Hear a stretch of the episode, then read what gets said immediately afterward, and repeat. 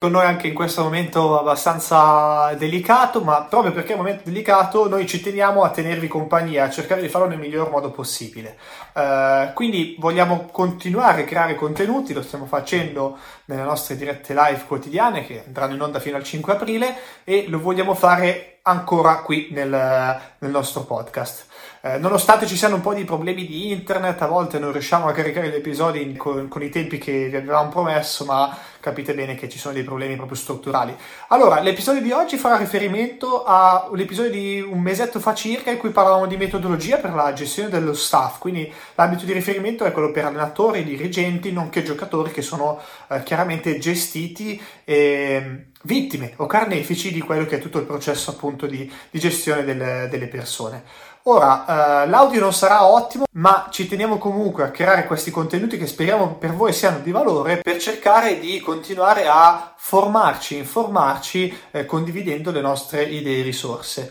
Risorse che chiaramente potete trovare sempre disponibili sul nostro sito, che tra l'altro è nuovo, quindi se volete andare a vedervelo magari vi può piacere. Niente, buon episodio e buon ascolto. Sigla! Sì, lo so, ti aspettavi le solite chiacchiere da bar sul calcio, ma questo è cambio di campo. Marco e Andrea stanno per portarti in tutto un altro gioco.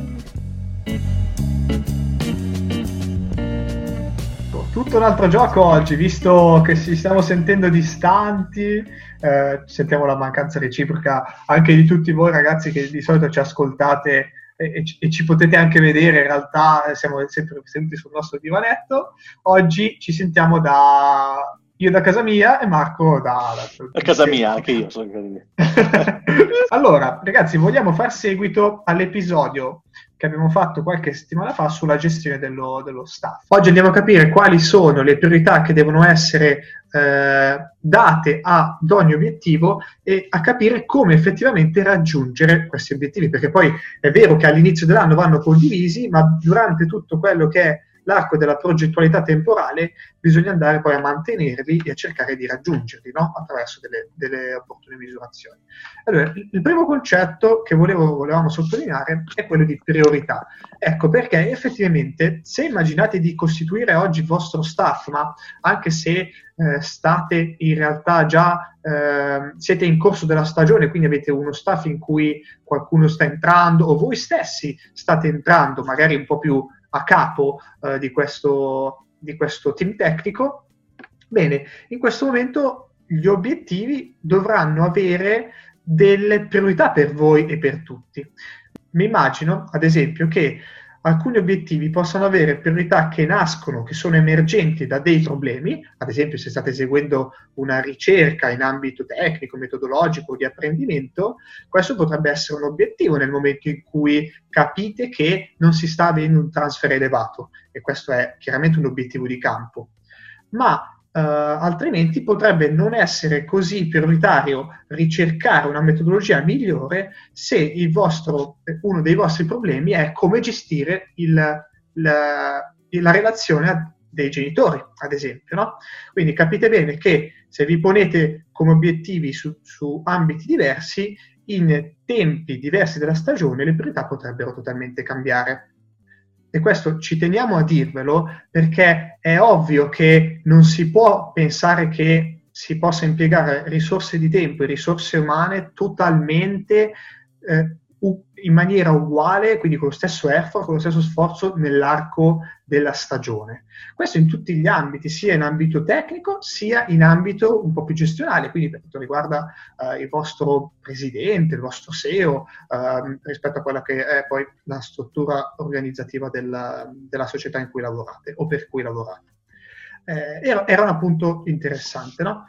Dopodiché, Marco, io vorrei che approfondissimo il tema dell'incentivazione degli obiettivi, perché tante volte si pongono, no? Si determinano le giuste categorie e priorità di obiettivi, ma poi non si riescono a raggiungere. Ecco, per alcune società con cui collaboriamo stiamo cercando di capire come incentivare al raggiungimento degli stessi. Una delle cose che ci siamo detti è perché non dare dei benefit? No? Dare dei benefit a quelli che sono magari gli allenatori, piuttosto che dare dei benefit a quelli che sono i gestori tecnici, i preparatori atletici, piuttosto che i componenti dell'area psicologica o medica. Ecco, stiamo facendo riferimento a grandi strutture, ma è chiaro che questo può essere riportato anche a te che ci ascolti, che magari alleni, non hai la fortuna di allenare in una categoria così elevata, no? Degli incentivi possono essere sia in termini economici, mi viene da dire, perché sembra abbastanza normale farlo, sia in termini di quelli che possono essere dei benefit rispetto a quelli che la persona può agli obiettivi della persona stessa, no? Quindi mi immagino, se oggi state pagando il vostro allenatore o state pagando il vostro dirigente con un rimborso piuttosto che con uno stipendio, perché non lasciare una parte, almeno una parte parzialmente variabili, al raggiungimento di quegli obiettivi, no? Soprattutto immaginate che questa cosa la possiate fare nei confronti del team che è più responsabile del raggiungimento di quell'obiettivo, no? Ad esempio, in un ambito di ricerca, sarebbe interessante che se si riuscisse a scoprire un modello applicabile, portabile nel proprio contesto e che possa migliorare l'apprendimento, l'obiettivo è poter migliorare l'apprendimento dei vostri giocatori. Alla scoperta del modello e all'implementazione di esso sul campo, allora si sblocca il benefit economico. Esatto, no, ma tutte quelle cose che dici sono ovviamente giuste, anche perché io credo sempre che molte persone, molti dirigenti sportivi, molte aziende decidano di non prendere in considerazione benefit, soprattutto perché hanno paura di creare delle inimicizie sui vari collaboratori, no? Moltissime volte mi è successo di vedere persone che hanno detto: no, guarda, io non ci tengo a dar benefit perché dovrei iniziare a misurare le persone, no? Iniziare a capire cosa stanno facendo di bene, cosa male, e nel caso dire tu hai fatto bene, tu hai fatto male. Ed è qui che è molto importante impostare i giusti obiettivi e i giusti benefit, perché a mio parere, poi dimmi anche te cosa ne pensi, Andrea, ma più o meno so che la pensiamo in modo molto simile su questo, è rischioso imporre dei benefit che sono, ovviamente sembra è un ossimoro, ma dei benefit che siano negativi, no? Come dei malus piuttosto che dei benefit. Cioè quando tu crei qualcosa, difficilmente riuscirai ad avere il meglio delle persone se al non raggiungimento di uno standard che voi vi ponete assieme, ci sia una detrazione dallo stipendio. Cioè questa è pazzia e si crea un ambiente di squali. Altra cosa invece è premiare i comportamenti positivi, no? I buoni propositi. Ecco, diciamo che dall'inizio, da questo momento, Andre, secondo me è giusto che diciamo a chi ci ascolta due cose. Prima di tutto, sono due, no? Prima di tutto l'errore più comune è non co-creare assieme gli obiettivi e le priorità. Questo è fondamentale. Perché un buon leader, un buon direttore, un buon dirigente, un buon presidente non può pensare di settare degli obiettivi senza aver preso in considerazione quelli che sono i sogni e gli obiettivi della persona e anche quali sono le sue attitudini. Tra l'altro di attitudini abbiamo parlato infinito tempo nelle live che stiamo facendo in questi giorni. Se ci stai ascoltando magari prova a controllare sempre su Facebook, perché ogni giorno siamo in live fino almeno al 5 aprile. Sì. L'altra cosa invece è settare gli obiettivi in negativo, ovvero se tu non raggiungi quell'obiettivo, allora avrai una punizione. Ecco, queste due cose secondo me sono le cose da evitare il più possibile, trasformandole in positivo, quindi uno, co-creare gli obiettivi insieme alle persone che lavorano con te, e due, impostare tutto nel positivo, ovvero se fai qualcosa meglio degli altri, non in relazione, però deve essere in assoluto, possono anche possibile che tu dai benefit a tutti, non solo al migliore, devono essere a tutti in base a quello che è stato il loro obiettivo, dai un premio e in quel modo tu incentivi la crescita. Sì, ecco, secondo me hai toccato un punto importantissimo, che è quella della co-creazione e che se mettiamo in mezzo a quello che era l'obiettivo della condivisione, cioè l'obiettivo, la caratteristica dell'obiettivo che deve essere condiviso, ecco che l'incentivo non può che essere un incentivo rispetto al raggiungimento collettivo dell'obiettivo stesso, perché altrimenti si creano dinamiche che come tante aziende e ci sono che io cerco di fare le cose meglio di te, o di ancora peggio, cerco di fare le cose oscurando quel che tu fai di buono, esatto, perché devo raggiungere il benefit economico, il benefit di qualsiasi tipo di benefit o incentivo. Disastroso. Esatto, esattamente. Ecco, in questo senso tanti dicono no, non è giusto dare benefit economici perché sennò si creano queste dinamiche. Falso, perché il benefit economico, il denaro è un bene a cui tutti noi possiamo fare accesso e possiamo implementare. Non è sbagliato, è sbagliata la modalità con cui si mette in contrasto e in competizione persone della stessa azienda e non gli si è fatte condividere prima quelle che sono le finalità. Ecco, magari distinguerei quello che è il concetto. In pedagogia si dice, no?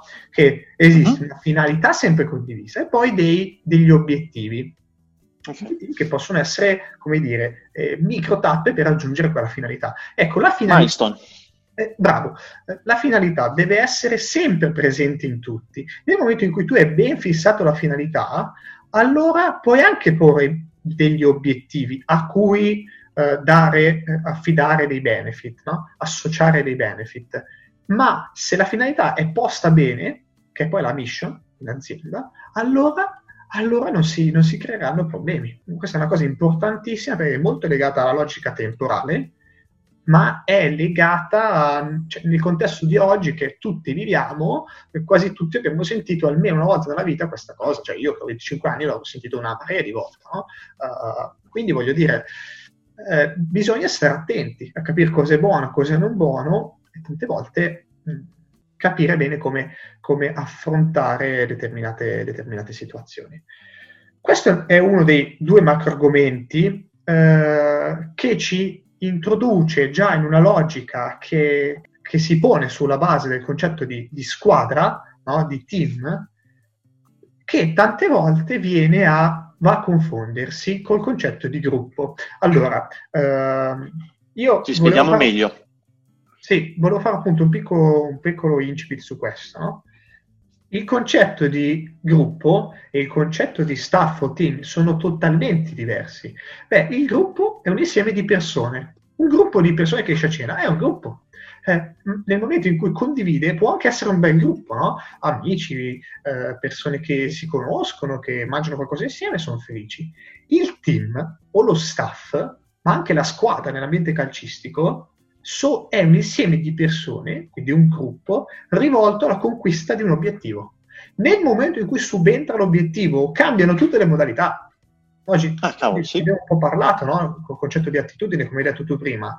Ma nel momento in cui cambiano le modalità, non è detto che un buon gruppo sia un buon team, non è detto che un buon gruppo sia una buona squadra di calcio. Quindi il gruppo va stimolato e fatto migliorare all'interno del contesto in cui l'obiettivo è quello. È quello. Quindi attenzione a quando si dice che bisogna fare gruppo. Questo lo si sente dire di società, lo si sente dire di squadre di calcio, anche l'allenatore, no? Spesso dobbiamo fare il gruppo, usciamo a cena. Sì. Che gruppo fai? Cioè, alla fine devi andare in campo, non è che in campo mangi la pizza, voglio dire, in campo fai una roba, subentrano contrasti interpersonali che sono importantissimi. Quindi in questo senso ci teniamo a dover fare questa premessa perché è importantissima, no? L'allenatore o il dirigente, colui che è un po' più tra virgolette a capo, anche se a capo non ci piace, deve capire, come abbiamo detto un po' l'altra volta, che deve essere totalmente al servizio del gruppo, al servizio del team. Non deve porsi in una condizione in cui pensa di dover attuare una serie di iniziative come quella di portare fuori a mangiare la pizza e poi le cose vengono fatte da sole e nel momento in cui ci sono i problemi allora comanda. No, deve guidare totalmente il gruppo, il team, verso la conquista di quell'obiettivo, di quella finalità. È importantissimo questo concetto perché se ancora pensiamo che ci si debba mettere a capo perché si è all'interno di al di sopra di una piramide gerarchica, allora ci sarebbe... Ah. Vabbè, diventa molto dura anche in relazione a quelli che sono gli obiettivi, perché una piramide è molto difficile avere degli obiettivi che riescono al contempo a sviluppare l'ottimo locale e l'ottimo globale, perché di questo parliamo. Perché se è vero che nelle aziende molte volte i CEO, i manager di altissimo livello vengono solamente misurati su, ad esempio, il margine, ok? Questo è un classico esempio, no? Il CEO che viene misurato sul margine, quello che farà è abbasserà gli investimenti, quindi i costi rimangono uguali, i costi si abbassano di molto, il fatturato per 1 o 2 anni rimane simile, perché si porta indietro quello che ha fatto negli anni scorsi, il margine si alza e prende delle percentuali pazzesche. Il problema è che va contro totalmente a quello che funziona in azienda, ovvero gli investimenti, ovvero farla creare. Se voi pensate che un allenatore venga... analogia perfetta, non lo dico da solo, ma perché secondo me abbiamo colto il punto qui, ovvero se l'allenatore viene misurato in base alle vittorie nel campo, ok, quell'allenatore creerà solamente 7 giocatori, 9 giocatori, 11 giocatori, 5 giocatori, solamente loro che giocheranno sempre, perché è misurato solo su quello. Ma la società potrà mai avere vita lunga se viene misurato in quel modo il buon proposito, il buon andamento di un allenatore? No, ovviamente no, perché va in completa contrapposizione con l'idea della società che deve essere crescere uomini, o meglio, che dovrebbe essere crescere uomini, e portare avanti più persone possibile, perché se è vero, Andre, come vedevamo nei grafici che abbiamo nel nostro company profile, dove dopo i pulcini c'è un grandissimo kill ratio, quindi è la maggior parte delle persone, dei ragazzi che abbandonano, sì, il tasso di abbandono, esatto, è dopo i pulcini, allora lì non possiamo lamentarci che ci sono pochi ragazzi che giocano a calcio, tanti che abbandonano, perché noi non stiamo rendendoci conto di cosa stiamo facendo in quel periodo critico. Cioè, addirittura abbiamo dovuto mettere le regole che, cioè la FIGC, non so chi le ha messe, che devono giocare tutti per forza almeno 2 tempi. Giusto? Cioè nei primi 2 tempi devono giocare tutti, poi il terzo possono fare quello che vogliono. Cioè ci rendiamo conto a quanta malattia siamo arrivati, ma perché? Perché non c'è un obiettivo che la società ha deciso di intraprendere, ma viene lasciato tutto al caso, e l'allenatore, come tutte le persone, penserà: io devo vincere, sono bravo se vinco, perché non c'è attenzione all'obiettivo, non c'è co-creazione di essi. Esatto, e secondo me in relazione a questo dobbiamo anche, siccome mi viene in mente che ci sono delle società che in realtà magari cercano di implementare una strategia di questo tipo e poi non ci riescono perché all'interno del team ci sono dei muri proprio tra allenatori di una categoria e allenatori di un'altra, no? Prima abbiamo citato il concetto di piramide, l'abbiamo detto non perché ci piaccia, la piramide... Anzi, vedete, Marco già sorride perché ci sta guardando. In questo momento noi ci sentiamo un po' male, perché quando noi pensiamo alla piramide stiamo parlando di un concetto determinato da una gerarchia strettissima, e quindi da una poca interconnessione tra le persone, dove per interconnessione intendiamo sia una comunicazione poco favorita, ma sia uno scambio di idee, ideologie che possono far crescere tutto.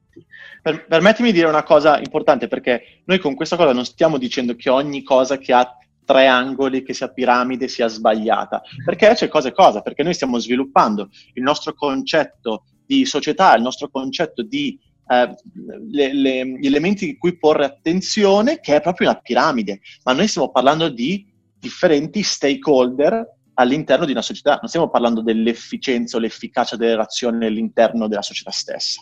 Okay. Dobbiamo fare questa differenza, perché poi probabilmente quando inizieremo quel filone lì sulla parte proprio di gestione delle risorse all'interno della società e del modo in cui deve essere portata avanti una società, come noi crediamo, come Cambio di Campo crede, troveranno la piramide e dicono: ah, non ho capito, dicono qualcosa e poi fanno un'altra. Attenzione bene, noi stiamo parlando di il modo in cui viene gestita la relazione interpersonale interna, quindi di elementi che fanno parte internamente della società, che non può essere una piramide, ovvero non può essere una gerarchia. Esatto. Ma allora diciamo anche cosa potrebbe essere, perché per quello che noi intendiamo il concetto di lavoro, di teamwork, di lavoro di squadra, lo intendiamo come una serie di di cerchie, no? Una serie di cerchie che vanno a intersecarsi e a poter, cioè quel sistema intersezione va a identificare esattamente il luogo di co-creazione. Se ci pensate, questa cosa è tanto filosofica, tanto bella da dire, ma ci è suggerita da come strutturalmente viene composto un team di giocatori. Ogni giocatore compone, se vogliamo, a volte un reparto, no? Difesa, attacco, centrocampo. Adesso banalizzo volutamente per cercare di far capire, ma questi reparti, affinché lavorino insieme, non esiste un muro, non esiste il modo di allenarli uno staccato all'altro. Devono essere allenati insieme perché devono comunicare ideologicamente, devono comunicare verbalmente, non verbalmente, sempre, perché altrimenti non si raggiunge l'obiettivo. Ecco, pensate quanto abbiamo vicino questo esempio e quanto nella società di calcio invece si tende a verticalizzare il modello, cioè a fare totalmente il contrario, no? Quindi la nostra idea, poi se volete saperne di più possiamo parlarne, perché questa cosa noi la portiamo anche nelle società e quando cominciamo a lavorarci la gente che è dentro, che si vede totalmente buttare giù le barriere, dice wow, è difficile perché c'è un cambiamento, no? Possono nascere conflitti, contrasti forti, ma poi nel lungo periodo paga, perché l'ideologia condivisa porta alla crescita di tutti. Se volete saperne di più, magari fatemi un giro sul sito, piuttosto che lo potete sentire da noi scrivendoci, e ne parliamo un po' di più. L'idea che deve rimanervi, che vogliamo darvi oggi da questo punto di vista, è: basta la gerarchia, ma andiamo a lavorare su, appiattiamola questa gerarchia, il concetto di flat organization, e andiamo a lavorare su cerchie di team che co-creano valore per la società, per la finalità che è l'obiettivo condiviso. Esatto. Sia nell'ambito della gestione delle persone, diciamo più di staff, quindi dirigenti, accompagnatori, allenatori, magazzinieri, sia anche all'interno della squadra, secondo me.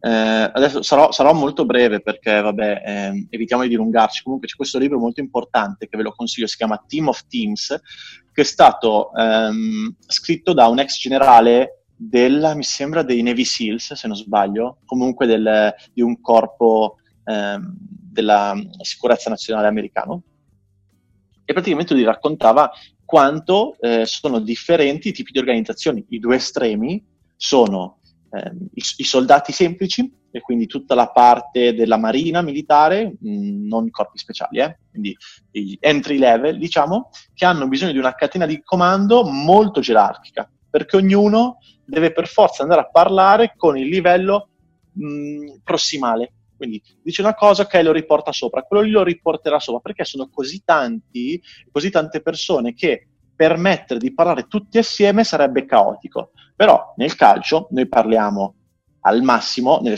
normali squadre, non parliamo ovviamente di Milan, dove sono in 500 comunque nella gestione. Parliamo anche, pensate, tra reparti, o pensiamo nella stessa squadra, una squadra unica, no? 20 persone.